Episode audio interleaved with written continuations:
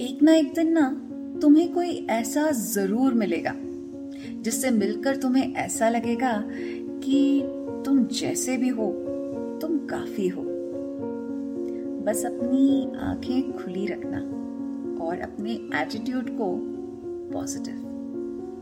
good morning